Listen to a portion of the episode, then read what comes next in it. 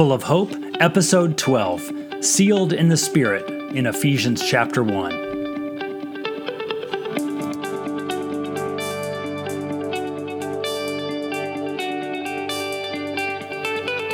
Well, hello, Hope Fellowship. Welcome to our podcast, Full of Hope, encouraging one another with the Word of God, where we seek to regularly equip the people of Hope Fellowship with truth from Scripture in order to help us cling to our Savior during troubled times.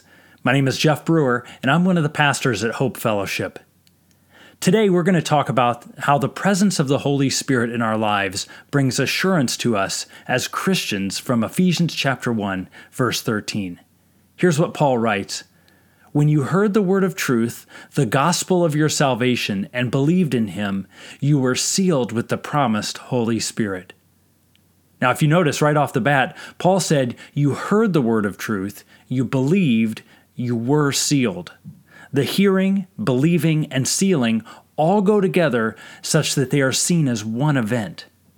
Now, if we took the time to go back through this whole chapter, you'd see in the first two verses prior to this, Paul wrote that we have an inheritance, having been predestined according to God's purpose, so that those who hope in Christ are to the praise of his glory. Salvation is the purpose and gift of God, all for the glory of God. And if we combine this with what happens when we hear and believe, and we see that God provided not only His Son for our salvation, but the promised Spirit as the guarantee of our salvation.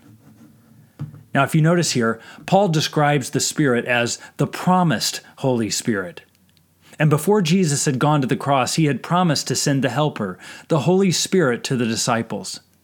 If you remember, in John chapter 16, verse 7, Jesus said, It is to your advantage that I go away, for if I do not go away, the Helper will not come to you. And so when it says we're sealed, it means that we're marked out as God's possession through the seal or mark of the Holy Spirit. In ancient times, when a letter was sent, it was sealed with the signet ring of the one who sent it so that they knew it was authentic and genuine. How does God know those who are His? They're marked by the Spirit as belonging to God. In verse 14, Paul continues to speak about the Spirit, who is the guarantee of our inheritance until we acquire possession of it, to the praise of His glory. The inheritance that Paul spoke about in verse 11 is guaranteed by the Spirit. And the Spirit is the down payment or guarantee that God will complete what He's promised. The Spirit, in a sense, is God's earnest money, showing that He means to finish what He planned to do.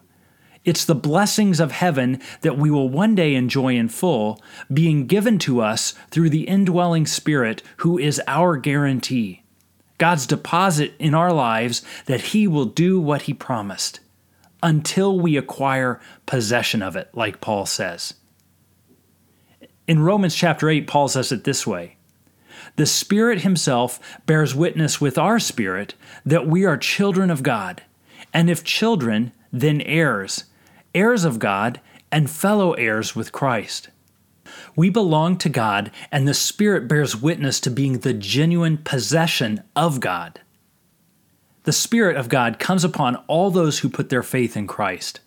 The question isn't, do I have the Holy Spirit? The question is Do I believe that Jesus is the only way for salvation for my sins and the one in whom I trust? Do I believe?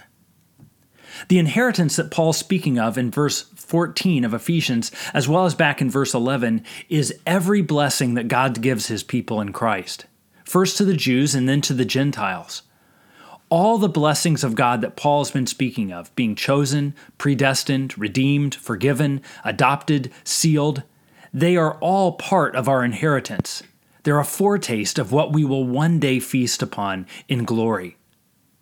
These things are all examples of what Paul wrote at the very beginning of his letter in Ephesians, in verse 3. Blessed be the God and Father of our Lord Jesus Christ, who has blessed us in Christ with every spiritual blessing in the heavenly places. We could say then that Jesus, in whom are, is every blessing in the heavenly places, is our inheritance. We get Christ when we get salvation, in whom is all blessing. Jesus is the inheritance. He is our greatest delight. And what this should do is help us to begin to understand that the presence of the Spirit of God in our lives is meant to encourage us and bring assurance to us. God could have told us that if we would have followed Him faithfully enough, He would bless us with heaven in the end. He could have said, I'll, I'll give my son for the forgiveness of your sin, but now it's up to you to live faithfully, so don't mess up. But God didn't say that. God doesn't yell at us and tell us to pull our weight or keep up. He gave to us His beloved Son, and He guaranteed our salvation by putting the Spirit within us until we acquire possession of our inheritance. Do you see what this is telling us? We will acquire possession of the inheritance because God has given His Spirit as a guarantee. It is certain. He will complete His work, He won't give up on you. The role of the Spirit we see in Ephesians and elsewhere is to comfort, convict, assure, enable fruit, strengthen. But here in Ephesians 1, Paul is drawing our attention to the very simple fact that the Spirit is in us lives as proof to us that God will be faithful to us and complete his work in us because he's not going to abandon his Spirit.